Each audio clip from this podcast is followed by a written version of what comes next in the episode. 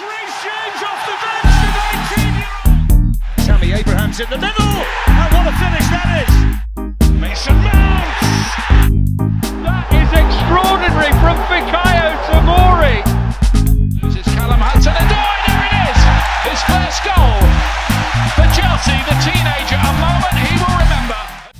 Hello and welcome back to the Chelsea Spot Podcast. I'm Orlando. I'm going to be your host today.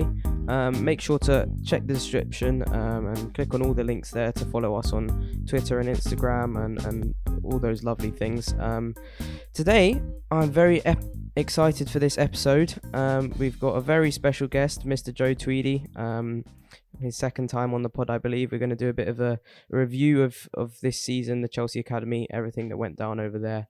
Um, thanks so much for joining us, Joe. Hey guys, yeah, thanks for having me. Uh, f- I think first time that I have done a, a deep dive into the academy for for a while, so I'm looking forward to it. Yeah, me too. Yeah, I'm really looking forward to it. And obviously, alongside us, we have good old trusty Paree. How you doing, mate? I'm doing great, mate. Yeah, it's been a while since we've done a podcast, so just happy to be back on it.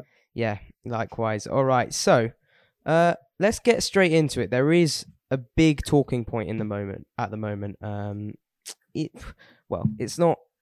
It's nothing to do with the season reviews. So I just I just say that we will get into a proper kind of review of the season in a second. But but just to kick things off, um, there have been lots of rumours in the last couple of days um, linking Ashraf Hakimi, um, currently of Inter Milan, to Chelsea. Um, and there has been lots of discussion over you know what that means for Valentino Livramento's future, what that means for even Reece James's future. Is it a good idea considering Chelsea, you know, are unlikely to play a black a back three for ages because you know because of the volatility in managers um, and that sort of thing. So I just wanted to get your thoughts on it, guys. Really, I mean. The first thing I initially said when I first saw the rumors about a week ago was just no Hakimi. He's a fantastic player. I I absolutely love him, but no, he's not going to be a good signing from for Chelsea. Since then, I've realised that maybe there's a bit more nuance to it. I'm not so sure of that opinion anymore. Um, but yeah, Parth, what are your thoughts on on that uh, potential transfer?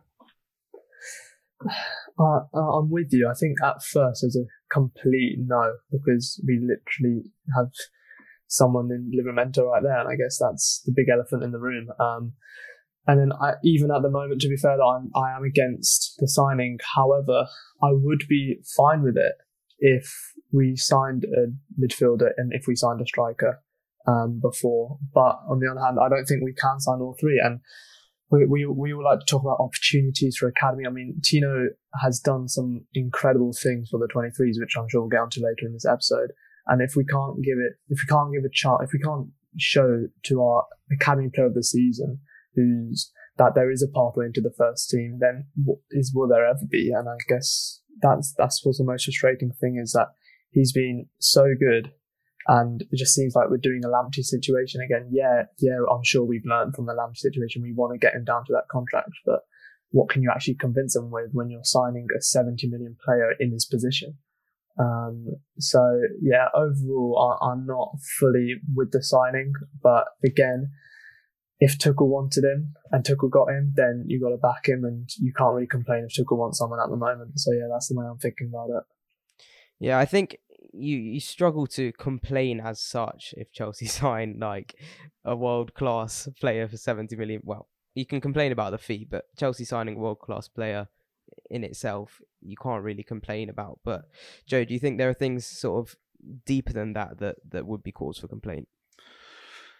Yeah, this is uh, this is definitely, I think, an interesting one for me. So, from from the sort of perspective of Hakimi as a player, um, I think I'm a little less sold on him than others, and there's a couple of reasons for that. I think first of all, when it comes to sort of Chelsea fans and their kind of, I suppose that the way that they've reacted to the news, about two three weeks ago, I think I I put a poll out on Twitter. I think others have as well, and we were looking at what positions are of need, and they were sort of centre mid, holding mid, centre forward, and centre back.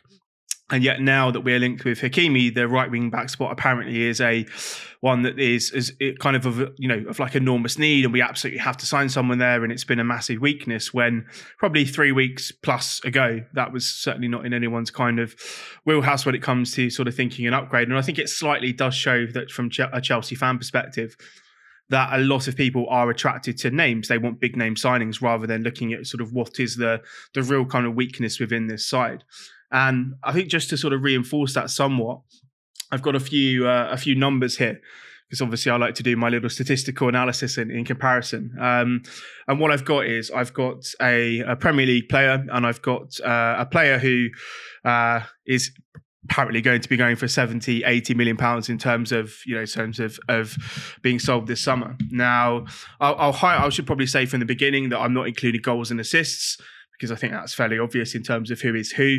But I'm just going to um, sort of include some of the, so let, us say, some of the underlying metrics that I think interest me from a from a wingback perspective. So I've got player A and player B. Uh, they're both going to be the same, and then they're both on a per 90 basis. So it's sort of fairly even in terms of the comparison.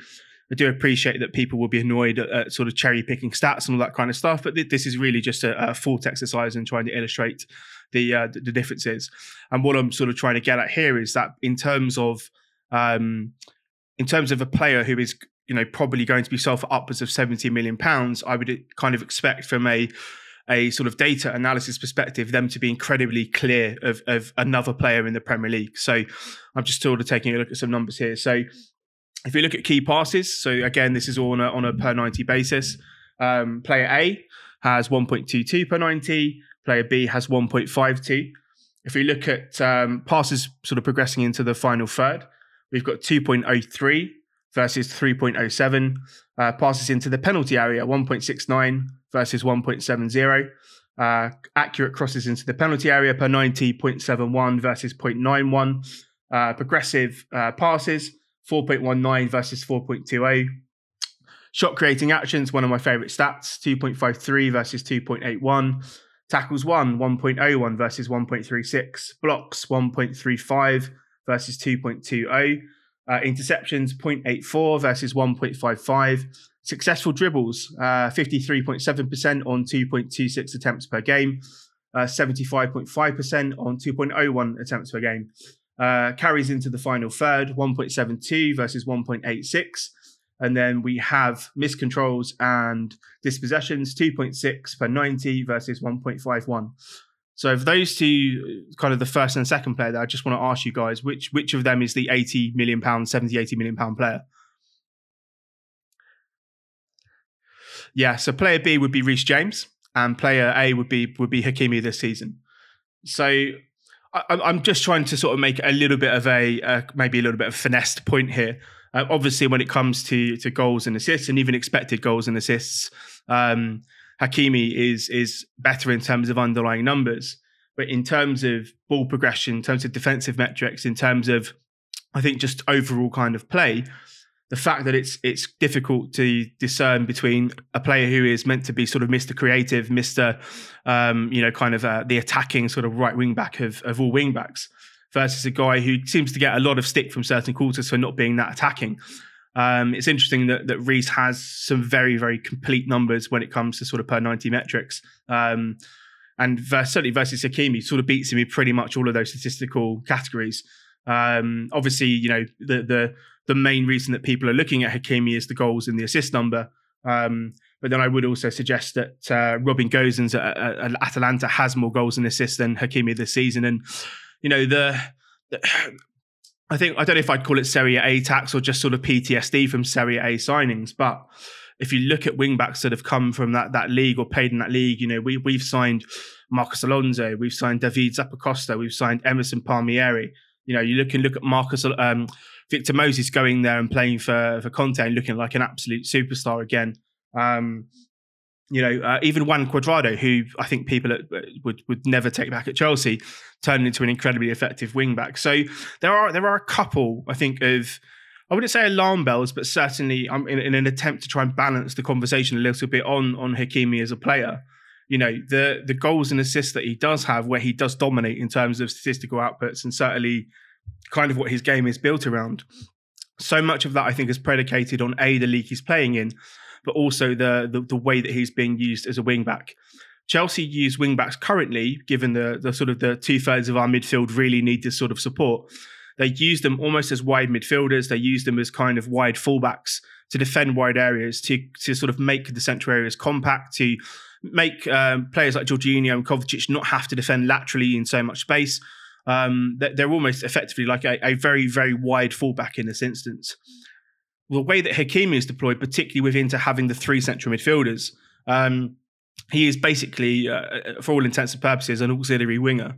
And I think his his attacking prowess, that his style of play is it's fantastic in that system. But if you're then asking him to effectively babysit and, and defend and make sure that the the wide channels are are kind of occupied and that he is helping out his midfielders, that he's stepping in and that he's being a little bit more of a one-on-one kind of defensive player. I think the the thing that concerns me is people are assuming that this output from this super attacking system or super attacking position that he has is going to be replicated one for one at Chelsea when the game model and the instructions that the wingbacks have at Chelsea are entirely different.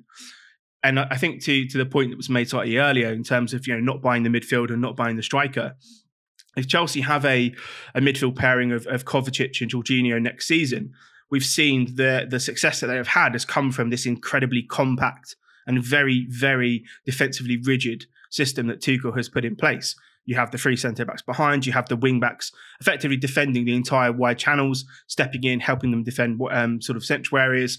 And obviously, Mason Mount's kind of pressing game ahead of them really, really protects them. If you're buying or you're spending 70 million pounds on a wing back and you're asking him to effectively not play the way that he has done at Inter, then I think that for me is the first alarm bell in terms of the, the game model and the shape. So as much as I think Hakimi, I think he's a very good player in terms of what he can produce you know, he's a good one-on-one player. He's got more of that winger skill set that you would want in a, a more of an attack-minded wing back. Um, the fact that he's going to be asked to be a lot more, I think, defensive, to to sit deeper, to not necessarily play to his natural game, would first of all slightly concern me. Um, and then from just sort of finishing up here, from sort of Livramento's sort of angle, I suppose. You know, this is a guy who is arguably probably the best under 20 wing back in world football.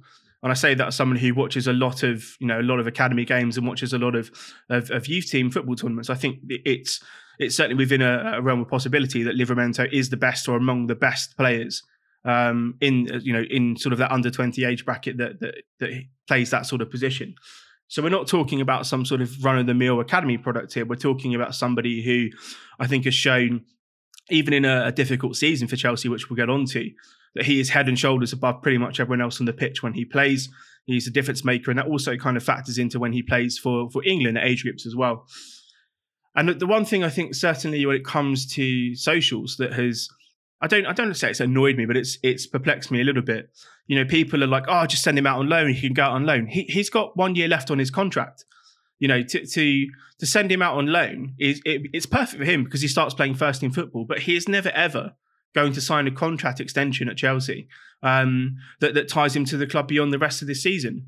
If I'm his representative, if I am his agent, I'm either looking at staying at Chelsea for this year and getting as much out of it as I can, and then having my choice of European clubs at the end of the season. And to to be absolutely clear, you know, the the interest in Livramento is is well well established in Europe in terms of teams that would be after him. You know, it's it's not just like oh he's going to go to like Doncaster Rovers. Um, you know, you've got all, all, Italian teams are after him. There's lots of teams in Germany that have massive interest in him. So he has his pick of of, of really top European clubs. So th- this this whole like send him on loan, oh, it doesn't matter, you know, because he can come back in two three seasons and compete. He he has nothing. That there is no incentive for him as a player. I think as as was mentioned slightly earlier, when you buy a seventy million pound player, we've seen it under probably every manager bar Lampard that that player will get preferential treatment every single time because you know somebody's invested money and there is somebody's job on the line in terms of determining that this player must have opportunities and must play at the club. So Livramento is never ever going to get a, a, a, a real opportunity in the team when you have a 70 million player ahead of him.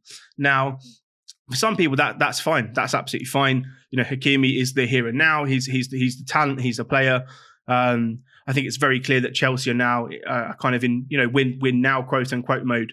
So buying in a, a player of that ability is is you know for, for these people this is the be all and end all we must sign him etc um, But I think the thing that I would say is that the, the the real success that we've had recently has been predicated on academy players playing not only just sort of filling in and, and, doing well, but actually starting and becoming established members of the team. You know, you look at the Champions League, you've got everyone from Andreas Christensen, even to sort of Tammy in the group stages, obviously all the way through to guys like Mason and Reece and, and Callum as well played their part. If we are sort of now kind of shutting that door on that sort of developmental pathway, then again, you have to absolutely be certain about the, the recruitment. And well, I said, I think Hakimi is a very, very talented player unless Chelsea change the way they play and unless they change the way that they use their wing backs, you know, if, if he is going to be super, super aggressive, high up the pitch, etc., then we're going to have the same issues in midfield that we had under Lampard, that we had under Sarri, that we've, that we've seen previously, where, you know, you're asking players to play in a larger area of space than, than they're more responsible for or more comfortable for. Um, and we're kind of a little bit sort of taking a, a backward step there. So, you know, I think it, it's it's a you know it's a good signing. I think Chelsea have just sort of looked at the market and, and kind of seen Inter need to sell and maybe sort of just taking advantage of sort of the the, the situation that's presented themselves, like playing, you know, play what you see in front of you, all those sort of old kind of cliches.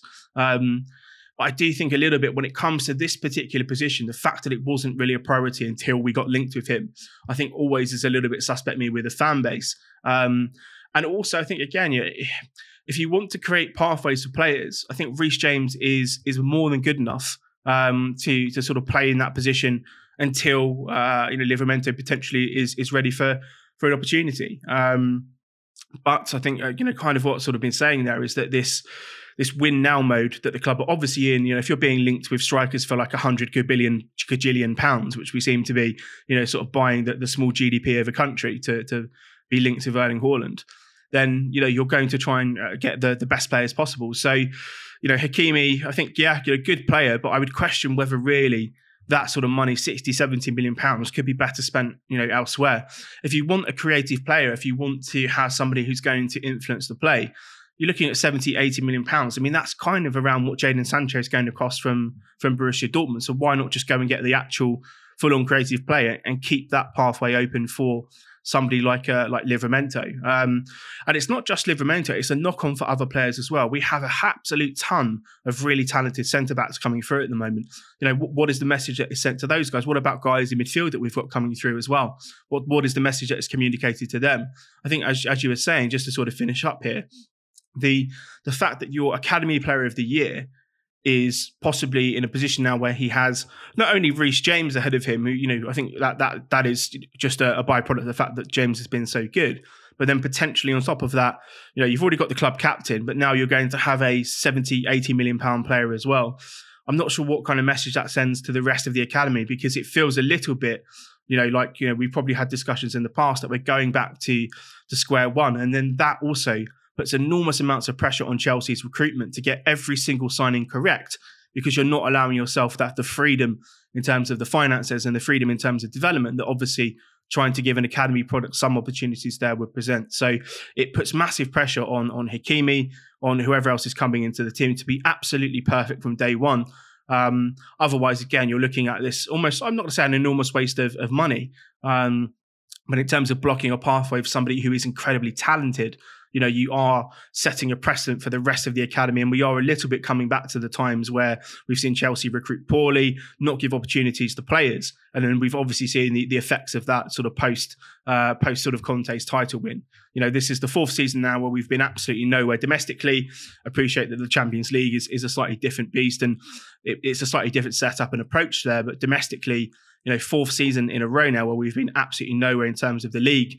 And that partly comes down to recruitment. And I think also partly comes to down how to Chelsea allocate their their resources. So, you know, if we if we get Hakimi and we don't end up getting a, a centre midfielder, we don't end up getting that that upper tier kind of upper echelon centre forward, you're going to have to be questioning, well, could, could we not have spent that 60, 70 million pounds elsewhere and, and, made slightly better use of it? So I think uh, kind of the uh, sort of summing it up, I think, yeah, I think Hakimi is, is a very good player in the right system.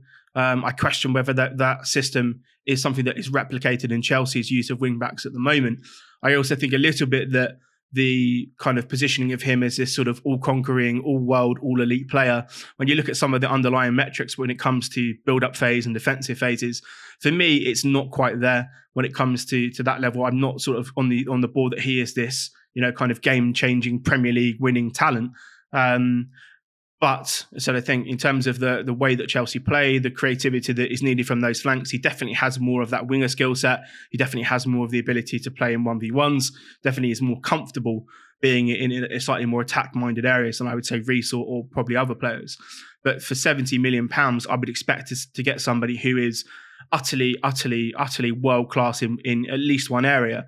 And if you're looking at his his goals and assist tally, I mean, I'm not somebody that normally takes assists as a measure of creativity.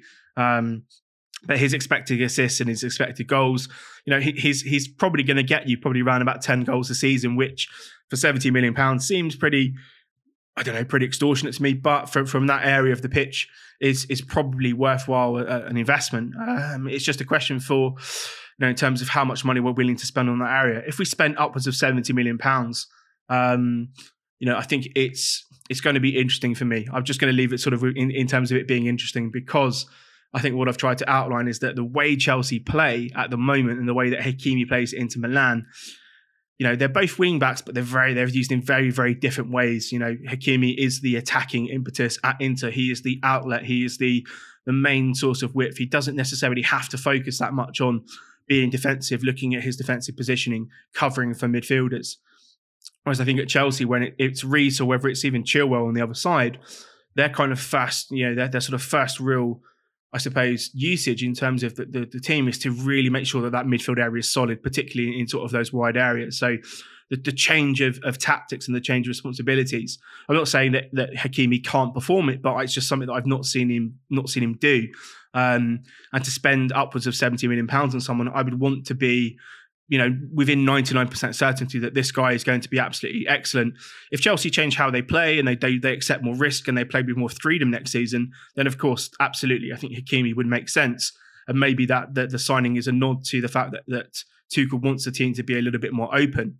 Um, but at the moment, with the current tactics and the current setup and the fact that we're, we're currently not really being linked to anyone in midfield, I would be I would be curious to see how how we incorporate far more attack it or far more attack minded wing backs when the midfield is still such a a big sort of focus of the pitch. So fairly long answer there. It's just I've I've not really spoken about it that much, but I just thought I'd give something fairly complete in terms of I think Hakimi's fit into into the current system, current squad, but also from Livramento's perspective that there is no way that this kid who has you know, so many clubs after him is going to wait for, you know, three, four seasons to get an opportunity when his contract runs out next June. So, yeah, it's an interesting one. Um, I personally would would prefer to use the money elsewhere. If it's if it's about creativity, getting a creative player for 70, 80 million pounds, I'd be looking at Jadon Sancho. Um, not sure really why all of a sudden the, the, the right wing back spot has become this massive spotlight and absolute gigantic need when I think, as I said a couple of weeks ago, it, it was def- definitely more of a of a centre back that people were focusing on. So I think we've been caught up a little bit by the name, by by the star power that Hakimi has. Um, but yeah, of course, if he comes, be be happy to happy to see him play, happy to see what he can do.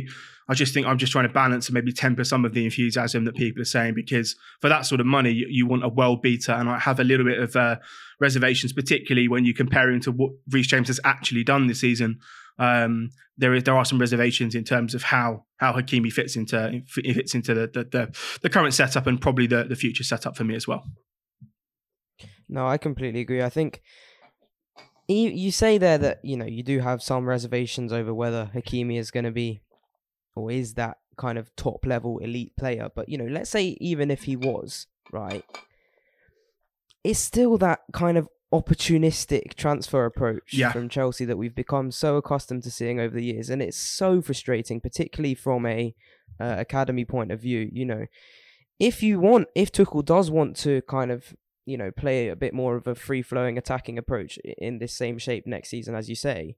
You know, play Callum Hudson-Odoi there. You know, his numbers have been excellent when he's played a right wing back. I mean, I would much rather him playing, you know, in a position that suits his skill set best. But, you know, he's going to be good there if you want more of an attacking approach, particularly against smaller teams. You know, you've got Reece James, you've got, as we, we've mentioned, Livramento coming through. I just think it would be. it He's a great player, right? But it would just be such. It wouldn't be a waste of money, but it would be such a waste of resources when you've got someone like Declan Rice available, someone like Aurelien Tchouameni, who would completely change our dynamic in midfield, completely change how we look as a team. Um, and you know, as you mentioned, Jadon Sancho also available for you know, you know, not much more than ha- however much Hakimi would come for. So, yeah, I think really the thing that frustrates me the most about it is that it's kind of like oh he's so good he's available we can't miss out on him i think it's also somewhat similar to to the the um the thoughts that Chelsea need a number nine. I mean, like if Erling Haaland wasn't available, I don't think you'd hear many people saying that because Kai Havertz has been really good there this season, and we've also got Tammy Abraham. So I think yeah, I would much rather see some planning in terms of transfer strategy from Chelsea. Um, you know that that would be nice. Um, not sure if we're going to get it, but but yeah, I mean, let's move on from that because I think that was a very comprehensive review of the situation. Um, onto the main section of the pod. Um, we're going to begin with the under 18s. Uh, we saw for the first few times this season, actually, um, in, in years. Chelsea showing some under 18 games live on their channels, which is really nice to see. Um, obviously aside from the FA Youth Cup, which has always been shown, but the the league games under 18 Premier League that they've been nice. Um, but this is a fantastic crop, isn't it? I remember when you came on last time, Joe. We were, we, mentioned a few of these guys: Jude Soonsup Bell, uh, Charlie Webster. But one guy that's really fascinated me, um, and I've loved watching him, is Joe Haigh. Um, and he's just recently signed, um, I think, a four-year contract extension. It, it was expiring this summer. Um, and thankfully he, he signed an extension, which I'm really excited about. And and he's a player who really excites me. I, I wonder if you have any thoughts on him and, and his season because he honestly he it's, it's looked like he's kind of carried this team at times this season. Yeah, I'm I'm glad you mentioned the contract. So I know uh, Joe's agent personally, so I was I was actually wondering whether it was public news. Yeah, I was mm. trying to keep that to myself, um, but glad it is, it's been public. Um, yeah, he he for me, I think has been I think one of the surprises of the season really because I didn't really expect him to be at this level so soon. Um, and and for sort of I think sort of setting the scene here. Um, when I sort of say reminds me of, I just sort of, you know, I have to caveat this with because people assume when I say reminds me of that, I mean that this is a projection that they're, that they're going to have the same career. But he reminds me so much of Andres Iniesta, the way that he plays he has this sort of very languid, kind of very laid back ability to almost dribble through midfield in slow motion and dribble around people and beat people and, and play two footed and and it's almost at times like he you know they're playing a training game and the instruction is that they they play at half speed and he's the only one who's moving kind of in full at full speed. Um, but I think from from a, a kind of a development standpoint his progress from last season to where he has ended this year you know, I think that the the four year contract fully for me kind of reinforces the point that he is probably now considered to be one of the better players in that age group and certainly one of the more interesting players. You know, this is a guy who can play centre mid. I've seen him play a bit of six this season. He's a great number 10. Um, you know, completely two footed, has a beautiful kind of balance to his game. You know, lovely weight of pass. But it, it's the it's the kind of the, the sort of wriggly dribbling ability. That's the only way I can really kind of describe it that I think sets him apart. And he almost has that kind of Spanish kind of La Masia kind of feel to him when you watch him play. You know, his ability to kind of shoulder feint and shimmy and drop the shoulder and, and just sort of kind of glide round people like they're sort of not really there. Um, and it, it's you know one of those things where you, you look at his his physical kind of build and his size, you think, ah, you know, what, what's what's he going to be sort of in the adult game? But he's got such an incredible way of of carrying the ball and and it's not just sort of these kind of you know aesthetic carries where nothing happens. It's it's ball carrying to then progress the ball to to a striker to a winger to whoever it may be to play a really good pass you know to, to get on the end of of of of opportunities. You know he's a really good finisher. Um so i think his his kind of growth into this sort of kind of incredibly well-rounded and very very kind of I, I want to say that he's quite unique just in the style that he plays kind of very well rounded, very unique kind of ability that he has. You know, when you look at teams who who struggle in the final third, I'm, I'm not just referencing Chelsea's first team here, but certainly at sort of academy level as well.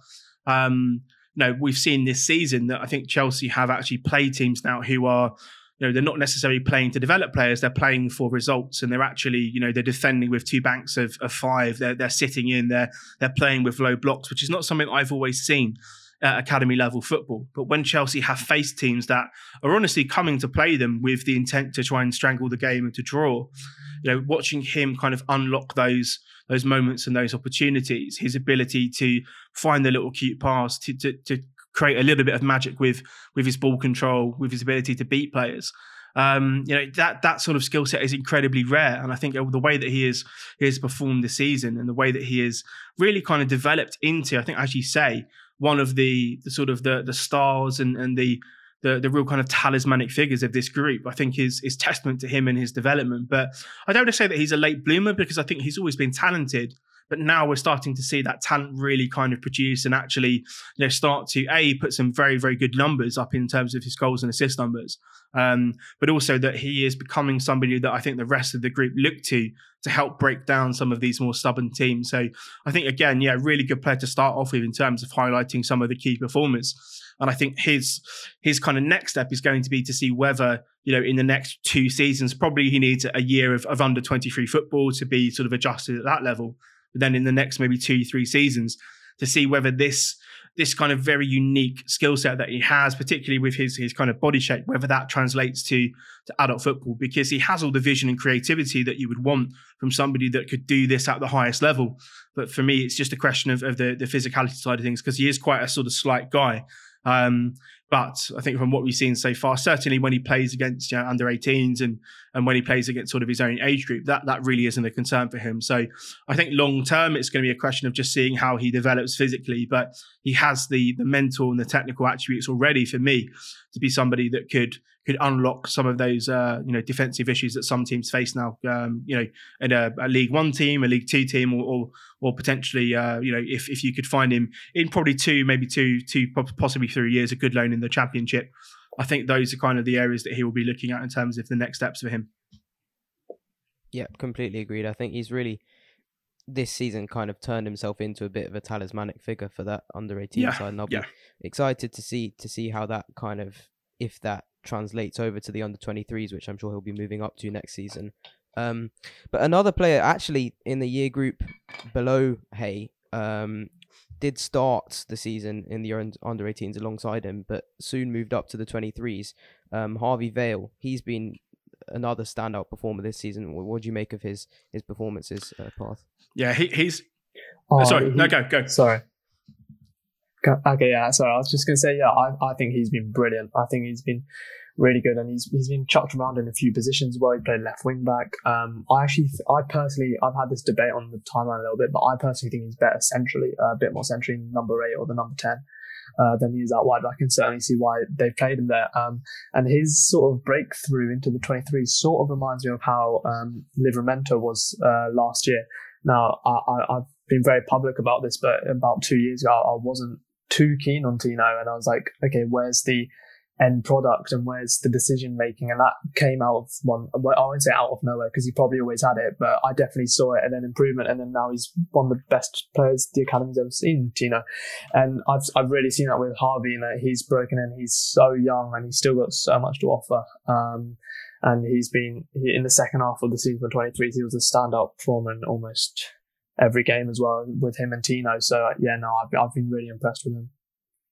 Yeah, completely agreed. I think you know he has played out wide left wing back mainly for the for the 23s and that's actually because there was a bit of a, a lack of left footers in the side um, apart from Lewis Bate in midfield and, and George McEachran as well so you know they've needed someone to play that role um, and I do like the fact that instead of kind of shoehorning in, they've looked at, looked for someone to play that that role who can play it more naturally, rather than just thinking, oh no, he's maybe not as far in his development, a worse player. We're just going to play a better player in, a, in an unnatural role. I like that they're playing, you know, going for that sort of naturality in the system. Um, but um, Moving on to, to slightly older because we covered you know some of the other standout performers in the under 23s last time you came on Joe um in Soonsup Bell and Webster. So so we'll leave them be for now. But um there were three top performers I felt um in this season for the under 23s who will all almost certainly be looking to go out on loan next season and and that's Levi Colwill Henry Lawrence and Lewis Bates.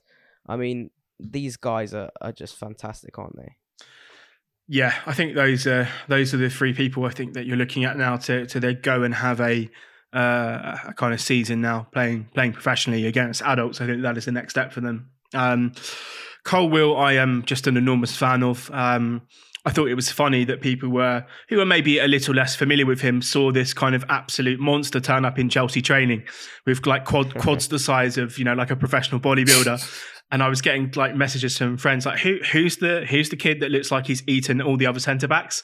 I was like, "Yeah, that's uh, that's that's Levi Colwill. Um, yeah, fairly fairly decent from a physical standpoint. Just just before you get into things, um, but I think from from my perspective, Levi is he's probably one of my favorite players that's come through. Not only because I I just think that he he has already like like a Tino, like a Ruben coming through. He has the physical skill set now to play against men. He's just an early developer. He is an absolute tank. You know, he's got all the power. He's got great pace and acceleration. But then when you actually really look at him as a player, the most outstanding attribute, even if you know you're looking at him, you think, oh, this is just a really big physical kid the best attribute that he has is his defensive kind of acumen, his intelligence as a footballer is miles ahead of most people that I've seen play for Chelsea. The last player that I saw that had the kind of intelligence that he had was Mark Guehi at that sort of age. You know, Guehi could could read the game. Guehi was almost like two steps ahead of the opposition. And I see games this season where where Colwill is is so cerebral in the way he approaches things. He's reading the play absolutely superbly. You know, he uses his athletic traits to his advantage. He's not reliant upon them to be a good player. And I think that's one of the differences that I see with him and maybe other players who have got that sort of physical skill set is that Colwill kind of engages it and uses it because he is so sort of smart in terms of where the game is moving. You know, he's he's so kind of aware um, and he, he uses his physical traits to then kind of react to the information that he's processing. He's also incredibly good on the ball. He's a fantastic passer. I think he's great at bringing the ball out of play. Obviously, sort of you know being able to to to play from, from the left hand side with with a with, with his left foot, I think is such an absolute enormous thing. He has such a good, I think, ability to hit wing backs, to play the ball into midfield, to play depth into into strikers. Um, I think that he will go on loan somewhere, and maybe not right away, but I think probably from January onwards, I think a team is really going to fall in love with him and look to try and get him for for another season. You're arguably looking for something similar to to Guehi's kind of loan with Swansea, where he goes for a season. You know, he kind of fills himself out, and then in that second year, he absolutely just completely destroys it. So I think Colwill is certainly one that I have an eye on because again, you know, not only can he play in a back three as a left-sided player, but he also I think has been very good as as part of a, a centre back pairing in a back four as well. Um, I'll talk about sort of Lawrence for a bit as well. I think everyone knows that he's one of my favourites. Um, I'm curious as to where he will play in sort of a, a kind of a first team capacity away from Chelsea because I think we've we've spoken about this before in terms of his his versatility can be both seen as sort of an absolute insane asset, also potentially something that maybe is held a little bit against him in the sense that maybe he is you know at seven eight out of ten in in like six seven eight positions rather than maybe like a nine or ten out of ten in just one. Um, so I'm, I'm curious to see where he's going to, to be deployed in adult football because we know that I think he's an exceptional fullback. I think he can play, um, you know, he can play a wing back role. I think he's great in central midfield, playing as a six. He can play as a number eight. You know, you probably put him in goal and you're probably going to get a performance out of him. So I mean, you know, he is he he's unique in that sense. But I, I'm curious to see a where the club and where the club that he's going on loan see him what, what kind of positions they want to play him in, and also just whether that versatility is either kind of deemed a positive or held against him a bit. And the last one, I think we mentioned Lewis Bate. Now, I, I love Lewis. I absolutely love him. He is almost for me the reincarnation of Jody Morris. You know, I, appreciate I'm quite a bit older than you guys, so you know Morris was also kind of a diminutive sort of central midfielder who was very tenacious but also very technically gifted. And whenever I see Lewis play, I, I rem, kind of remind myself back to when Jody was sort of breaking through into into Chelsea's first team. You know, undersized but was superbly aggressive and had such an incredible ability to to play on the ball. Um, I think from from Lewis's perspective, it, again, it's going to be trying to find a team that that is happy to have somebody who doesn't have the, the kind of the natural, you know, 5, 10, 11, 6 foot, whatever it's going to be, size in midfield, but somebody who is going to be super aggressive in terms of, of, of winning the ball back, but also give them I think probably more quality and more technical ability in the middle of part than, than what they probably will have. So, you know, Bates' standout qualities for me are always the, the fact that I think you know, he is a passer, but he is an aggressive passer. He has confidence in his ability to pick out difficult passes, to find players in, in tight spaces, to to play into pockets of space. You know, he's got a lovely ability to kind of wriggle free in midfield and create passing angles for himself. The only knock on him, and I said, you know, the only knock on him is the fact that he's, you know, what five foot or something like that. he's not five foot, but I mean, you know, for, for a modern a modern central midfielder, you know, he is he is quite short, even though he's quite stocky and quite well built. It's just going to be the question of, of height, particularly, you know, in the football league. It's going to be a little bit more aggressive, a little bit more up in the air. I don't. I have no questions about him adapting to the aggressiveness and the aggression needed to play at that level. You know, he does have that kind of spiky side. He does put his foot in. He does like a challenge. Um, but it's just a question of of the the height aspect for me because I think technically, you know, he does have such a really interesting, you know, interesting kind of toolkit really when it comes to midfield play. Um, I think again, you, you're going to want to try and send him to a team that that a wants to play football, but also b is not so concerned that he isn't this, you know, six foot three kind of Trevor Chalobah kind of clone in terms of the the physique that you have in midfield. You know, Bate is is for me more of a, a kind of classic, um, kind of like a classic central midfielder, and just doesn't, as I said, just doesn't have the height maybe that you would want. But in terms of his his technical ability, in terms of his his defensive ability, his work rate, also his leadership, and I think the fact that he's such a, a, a kind of positive influence on the pitch in terms of him being able to like create energy in his teammates. You know, the, all those kind of intangible things I think he has in in in in absolute spades in terms of you know the the ability that he has. So here's another one I'm really curious to see because I think if he goes to the football league and cracks it and, and isn't sort of physically overshadowed, this is another guy that you know you're looking at sort of possibly maybe maybe Premier League's a bit too soon, but then could you know certainly go and play at a, a decent Championship level and then eventually move into the Premier League. And I think he he has a lot. Um, you know, I think he's got a lot in terms of what he can do in his future ahead of him. So the only question now is, and again, it's a fair question. We've seen it asked of other players. It's just now, can he handle the physical demands of, of adult football? If he aces that, then I think the the future for him is is incredibly bright. Yeah, I'm completely agreed. I think I don't have any concerns over whether he'll kind of match the aggression in terms of a. Uh, in the mental side of things, he's a lunatic. I mean? he, he's definitely going to be up for all the challenges. He's going to be going up for every header, even if he's got no chance of winning it.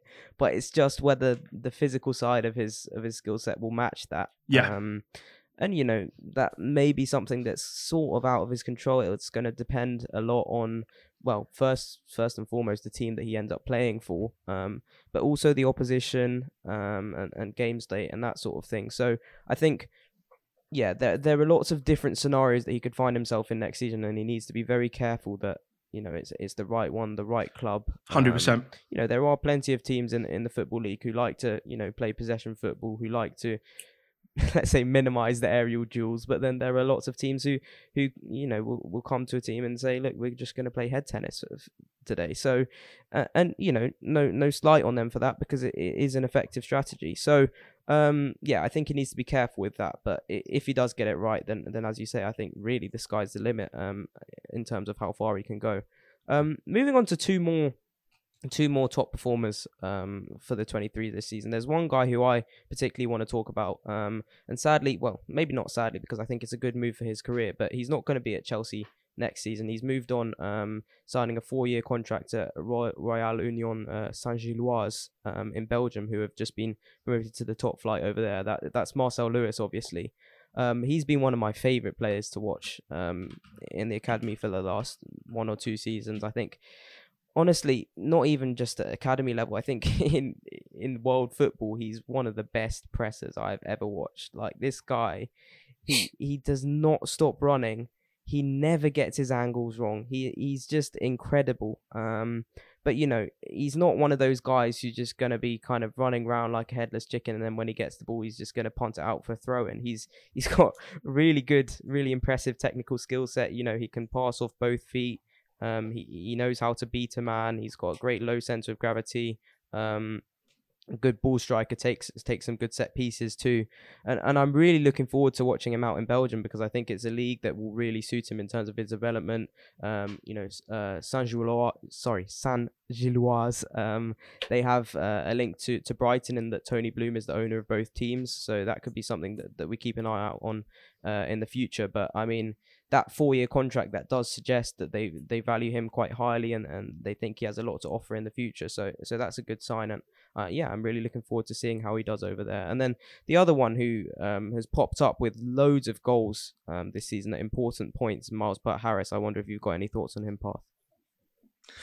Yeah, I mean the the one which springs to mind is that incredible game against Spurs um, when we won 3 2 after a comeback when he scored the third goal and Marcel actually assisted him and he just tucked in the corner beautifully. And uh, Myles is an interesting one because he sort of he sort of, he glides on the pitch and sometimes it seems like he's not doing anything but he does do things. And I don't want to he sort of he sort of fits into that stereotype what Ruben had many years ago from the fan base that oh he doesn't run. The same with even Kai Havertz probably had in the first six months here. It, that's probably due to the similar build. Um, but it'll be interesting to see because I feel like Myles is too good for the 23s but I don't know. I'm also I, I felt I just felt that he could have done a bit more this season um, because but he has turned up in big games as well. Um, so it, Myles is an interesting one because we all know the talent he's got, and he's he's a goal scoring midfielder, and that's that's one of the biggest like values in football, to be honest. Um, so there is talent in there, and I'll, I'll, open that up to Joe. What do you what do you think on Myles? Because it's been baffling me for some time. Yeah, he's uh, he's been a favourite of mine for a couple of years. I think people will know that maybe the past couple, maybe two, three seasons of previews, I've always kind of singled him out as as not only a player who I think anyone who who knows me will know that I am obsessed with trying to get a double barreled surname Chelsea eleven. So he obviously he's been he's been on the radar for a while because of that. But um, yeah, and I think this I don't know if it was this season or last season, it might have been the battle at the midpoint of last season. He had this enormous growth spurt, which, you know, I think the parallels to Ruben in his career you know, I think people were like he went from like five ten, he's like six one, six two now. I think Myles, he's he's very tall compared to what I, I last saw him. Um, mm. I think again a little bit of adjustment has been had from him to sort of get used to his body with such an enormous growth spurt. But the the parallels to Ruben, I don't think you know. In some cases, I think people are a little bit lazy in terms of comparing players. Tino Anjorin is another one who obviously gets the the Ruben comparison, but Myles probably is is one that I think it's it's fairly apt in terms of making that comparison. Um, and it's probably because I think development football is just too easy for him at times.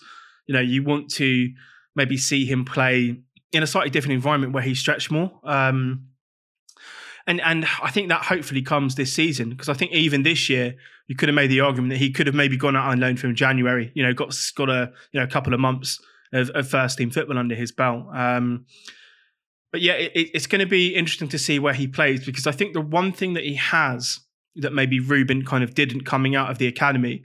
Is I think that from from Myles's perspective, I think he's a little bit better off the ball than Ruben in terms of how he can defend, and I think he's maybe has more of a, a natural ability to play in central midfield.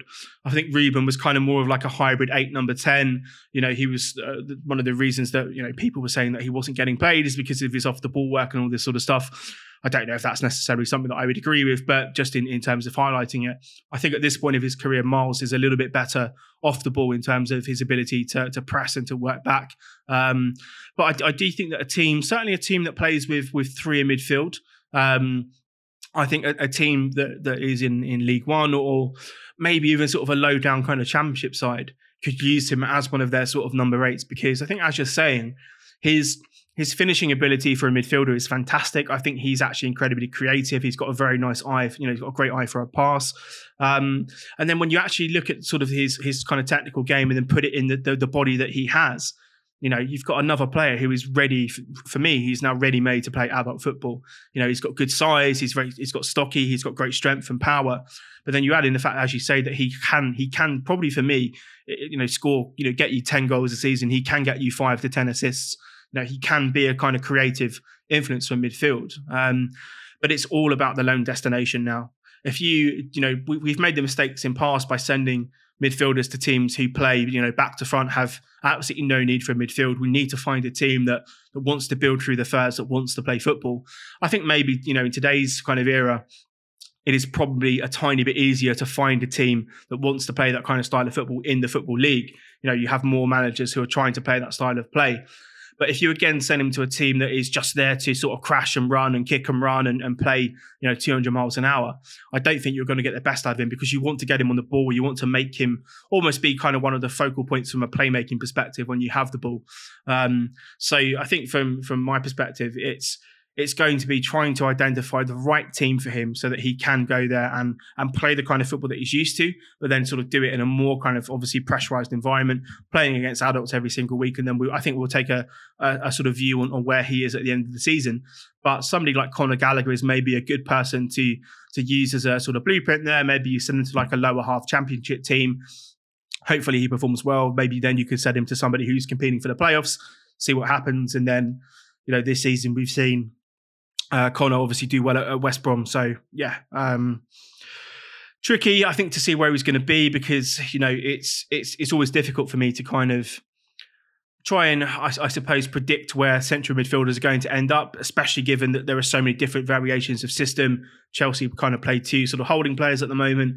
We may play with three central midfielders next season. You know, there, there's so much kind of nuanced into that that particular area of the pitch but it's just a question of finding the right team for him. And just a, a very, very sworn on on, on Marcel uh, Lewis. I think again, you know, a, a, really, really good move for him. I think that he is being moved with a view to try and develop him for Brighton. Um, you know, he has. I think you're right in terms of his his actual kind of off the ball work as a as a kind of forward or ten or wherever you want to play him. It is just it's just insane. I've not I've not seen it really done that well for for you know for for any kind of player in that age group at Chelsea. Um, and again, you know, this is a guy who has all of the pace and he's got trickery. He can find a pass. You know, and I think for him, it's it's a really really good career move to go early and and see you know what he can do in a in a, a league that produces very good players and players that eventually often come to to the Premier League and do well. So I'm hopeful for him that he can actually now kickstart his career, um, showcase his talents. But I think again, you know, if you if you're a player or if sorry, if you're a coach that has him in your squad, you know, you're going to absolutely fall in love with him because they're, they're, you know, a lot of forwards you have to like, you know, carrot and stick, you know, kind of beat them to sort of, you know, do some of the off the ball stuff. I think with Marcel, it's just such an internal part of his game that you don't have to motivate him to try and win the ball back. It's part of who he is. And then when he's on the ball, you have all that quality that he's shown. So I'm really looking forward to seeing what he can what he can do next season. Yeah, I completely agree on Marcel in terms of it being a good move for his career. But you know, obviously you talk about his career from a long term perspective, but in fact, in terms of a level where he's going to be, you know, excelling now, I think this is a really good level for him to go in at and say, you know, I can actually be effective at this level as the player I am now. And then as I yeah. develop, I'm going to outgrow this level and then we'll see where I can go from there. But often, you know, you see players make a move like this from the perspective of what's good for their career in the long term.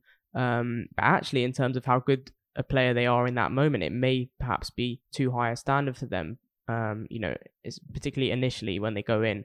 Um, but I think that's definitely not the case for Marcel, and he, he's got this one spot spot on, you know, in all aspects of the move. But yeah, with that being said, I want to move on to to looking ahead towards next season for the academy. You know, we've got as always a lot of players who will be moving up from the 18s to the 23s, but there is one player um, at first who I want to focus on. He's only ever played a few games for the 23s, I think, last season before he was ruled out for the best part of 12 months really with a with a really nasty knee injury. Um, and that's uh, Xavier Simons who who I absolutely loved watching as part of a, a midfield pairing along Lewis Bate in the FA Youth Cup last season I think before the lockdown that would have been uh, the very first lockdown. And um, yeah he's got a skill set that really interests me because he's he's a very tall guy um, but he's an excellent ball player um, and he was really kind of the perfect foil to, to Lewis Bate in, in that midfield pivot. Um, and yeah, I wonder whether you have any thoughts on,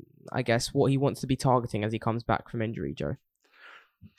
He he interests me because first of all, like I love sort of holding midfielders and tough tackling midfielders. That's like my bread and butter growing up. Um, and I think the reason that I, I like him so much is that I, I feel certainly now that, that every kind of young midfielder growing up wants to be this sort of box to box kind of attacking number eight who scores like 20 goals and you know is is super skillful and and loves you know loves making sort of really kind of daring and, and insane passes. Whereas i think with with um, with Xavier um, when i watch him and I, I watch him quite frequently you know his his ability to be the perfect kind of support player to support somebody in that position. I particularly like him in a double pivot. I think he is exceptionally good as kind of the ball winning, calming kind of influence. And in a very, very strange way, and it's just maybe as I'm talking about this, it's sort of come to me. All right, he's not he's not the same size as him, but he reminds me of Nemanja Matic when Matic was at his best at Chelsea. That controlling physical presence in midfield that excellently can partner somebody who is a little bit more energetic, like a Kante, somebody who wants to press, somebody who wants to get into the box, somebody who wants to make late runs. And I think the fact that he, I don't know if he's almost kind of settled on that that kind of role um, himself, or that he's sort of stepped into it naturally.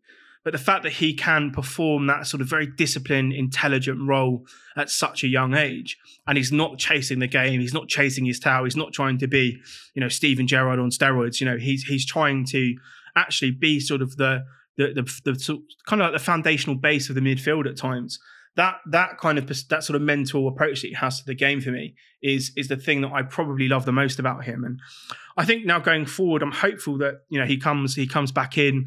Um, I think he, he will need for me to sit in house a little bit to get up to speed again.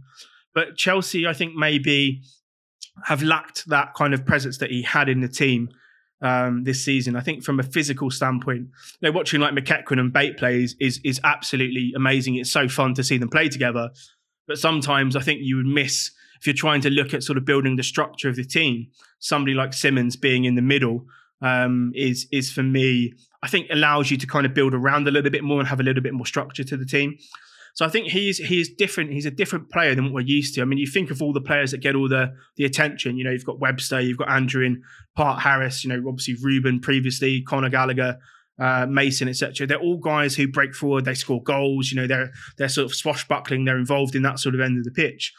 Whereas I think with with with you know Simons, for me, it's it's almost the opposite of that. And I, I like the fact that he's kind of taken that approach because I think you know in, in, a weird way, if you look at sort of the, the future of, of, of, Chelsea as a team, we could use with somebody like of kind of his profile, maybe like you know four years old or you know whatever it's going to be, but he may have, I think, an opportunity to to sort of feature at Chelsea because it's almost like McTominay at United. You know, he's happy to do the hard yards, he's happy to do the hard work, he's happy to let others shine around him, he's happy to be that player that almost acts as kind of a catalyst for like other midfielders around him. And I think if you can produce, if he you know comes back from from injury and actually is is similar in terms of his because he's you know he's a very mobile and agile guy. It's very similar in terms of of how he can how he can sort of operate and how he moves and how he sort of fits back into the team. He could be a very very dark horse as somebody who actually gets an opportunity at Chelsea because that kind of profile of player, even if it's somebody who is um, you know, playing, even if it's, you know, 20, 30 starts or whatever a season in, in, in sort of particular games, he really gives you the ability to set a foundation and play off of him. So I do like him as a player. I think he's been one that I've had an eye on for a while. I think this season actually, you've probably kind of seen him him being missed in, in some capacity because uh, I think at times when I've watched the certainly the, the development squad, kind of you know the last couple of parts of the season, that sort of middle area of the pitch was at times kind of open. And I think that's where he sort of thrives in sort of solidifying those areas. So yeah, I think one to keep an eye on. I, I, hope that he does come back in, in terms of like his sort of physical capacity and somewhere near near his best because he does have um, you know a lot of I think a lot to add to this team. And I think that the compliment that I'll give him just to finish up here is that you may not notice him all the time when he's playing, but you definitely notice him not being there when he's not playing. So he's almost like a kind of a Didier Deschamps kind of player. Whereas I think you know long, long time ago, back in the day, Deschamps. I'm not. I'm not talking about the Chelsea version because he was terrible. But before that, certainly for France and things of that nature, people would often look at him. You know, his nickname was the water carrier. You know, what does this guy do? He doesn't do anything on the pitch. Yada yada yada. But you took him out of that French team. You took him out of the teams that he was playing in, and you absolutely noticed there was a massive hole in that middle area. And I think with with Xavier, that that is what I've seen certainly at times this season for Chelsea. He may not be the most noticeable, most eye catching, most you know uh, you know, Tino Anjorin beating six people and putting in the top corner kind of player. But when you take him out of the team, you definitely notice his absence. You know, Joe, I wish we had time to talk more about more players, but unfortunately, we've got to bring it to close in the next few minutes. I want to talk about a few more players, um, two more, in fact. One you just mentioned there, Tino Anjorin. We'll save him for last. But just before that, um, I want to spend a few minutes talking about um, this year's um, Academy Scholar of the Year, Alfie Gilchrist, who's been ever present at the back uh, for the under 18s, often captaining the side, and then I think he also stepped into the 23s for the for his debut at that level uh, towards the end of the season. Um, I was wondering if you've, well, on what he'll be looking at this next season, really, because often you see um, defenders spending more like two years in the under 18s before moving up to the dev squad compared to kind of, well, the the rest of other positions, midfielders and attackers who who may only spend one year before moving up. Um, do you think that he is that good that he can already make that step up as soon as next season, or do you think he'll maybe just be doing the same as most of his age mates and, and sticking around the 18s for one more year? Yeah, this is a this is a good one. Um, I personally, I would like to see him make the step up. Um, I think that he is intelligent enough. I do think that he is good enough to play uh, more in the in the dev squad kind of permanently. Um, I think that the thing that kind of maybe sets him apart from from others who will possibly kind of flip between playing for the 18s and the 23s, 19s. Obviously, we're, we're back in the in the UEFA Youth League next season. Um, Finally, yeah, I know it's been a long time coming. Um, I just think that he has it, it's weird. It, it's almost like he's, you know, he's like a 28 year old player at times. Like, in, I, I mean that in sort of like not that he's like near the end of his career, but more the fact that he he plays the game. I think in such a kind of mature and disciplined fashion. Um, you know, I'm expecting probably from from the 23s uh, or people that have played there. I think Levi Colwill probably go out on loan. Obviously, uh, Pierre. Uh, I can never say his surname. Akamba probably something like that. P P P E E. There you go. Yeah, Pierre Ekwah. Yeah, I'm going to call him P. P has gone um, to to West Ham. He obviously played a bit. I'm not sure whether Daniel uh, Dynel Simeu is going to be is going to be around. So there are there are some openings I think for for players there. Um, I, I, think hopefully, you know, uh, getting to partner somebody like Xavier and Biamba, for example, would be very good for him. Um, and maybe they can start developing a bit of a relationship at that level. But I just think with the outgoings with players that are probably looking to be released or being moved on, um, players going out on loan, that there are some quite big shoes to fill in that 23s group um, sort of coming this season. So I think maybe it's going to be I don't know, kind of baptism by fire a little bit. And you know, I'm not say that he's he's absolutely like completely wet behind the ears and has no idea what he's doing, but it is a big step up to start being a regular for, for the 23s versus playing in sort of under 18 football. So I think he has the ability. I think he has the intelligence, most importantly, to play there. Um, but I think it will be certainly early on a bit of a steep learning curve for him. But I do hope that you know with with time that he can show that he can be an effective centre back. I'm not sure whether if I'm looking at him compared to others I'm looking at sort of Colwill and, and Marc Guehi in particular in terms of players who possibly should get opportunities in the first team.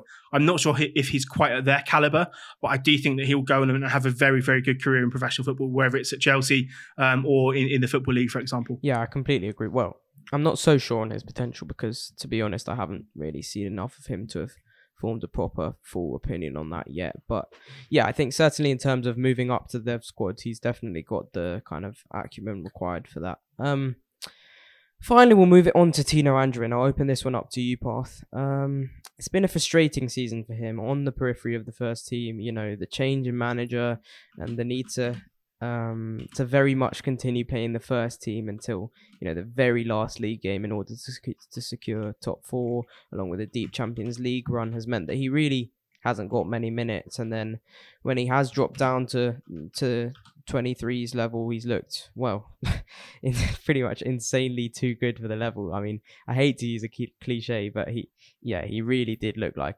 a, a man amongst boys, um, despite perhaps being a little bit kind of not really that bothered, which which I honestly I don't blame him for at all. Um, but yeah, next season, what are the steps he needs to make? He needs football. hundred percent. Yeah, that's he needs he needs minutes. Otherwise, you just think it's gonna it's gonna come that player who just sticks around because he signed his contract. He signed what was it four or five years like last year on lumps.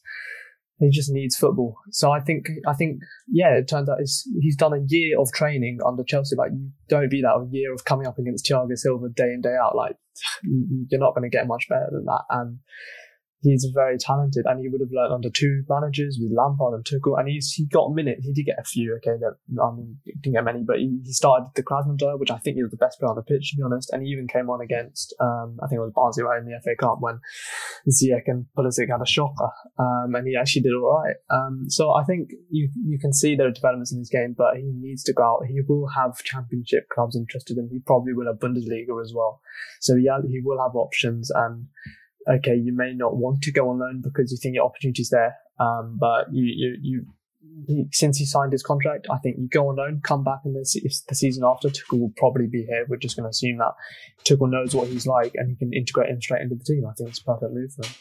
Yeah, I completely agree. He needs that loan, and and for me, the most important thing for for him in particular is that he gets out on that loan real nice and early because we've seen what having little or you know even no preseason at the loan club can do. I mean, especially with players like him with no well pretty much no prior experience of senior football. You know, he's he's not going to be playing international football this summer, so you know, get that loan deal sorted with the right club, get him out nice and early so that he has a full preseason with that club. Um, you know, there's no need to keep him around for any of our preseason because Tuchel's already had a good long look at him uh, you know, throughout the season in, in training and, and in that small game time that, that he did get under Tuchel. Um, and, and hopefully just get him playing some regular football at, at, a decent level. And I'm sure that the fantastic player we all know um, he is will, will rise to the fore. Um, unfortunately, that's all we have time for today. I mean, I wish we could prick your brains for, for longer, Joe, and I'm sure we will be able to in the future. But for today, that's that's going to have to be it. Thanks so much for joining us. Yeah, I really appreciate it, guys. It's uh, it's nice to you know remove yourself a little bit from the uh, the transfer madness that's happening at the moment, and also just some of the boring kind of repetitive first team discussions. So I'd much rather have a, a good chat about the uh, the under 23s, 18s, etc. So yeah, appreciate having me on, and uh, de- definitely something I've uh, I've enjoyed. And thanks so much as well, Path. Really enjoyed it. Thank you, mate. It's been a pleasure, and just I just enjoyed listening to Joe speak. To be honest.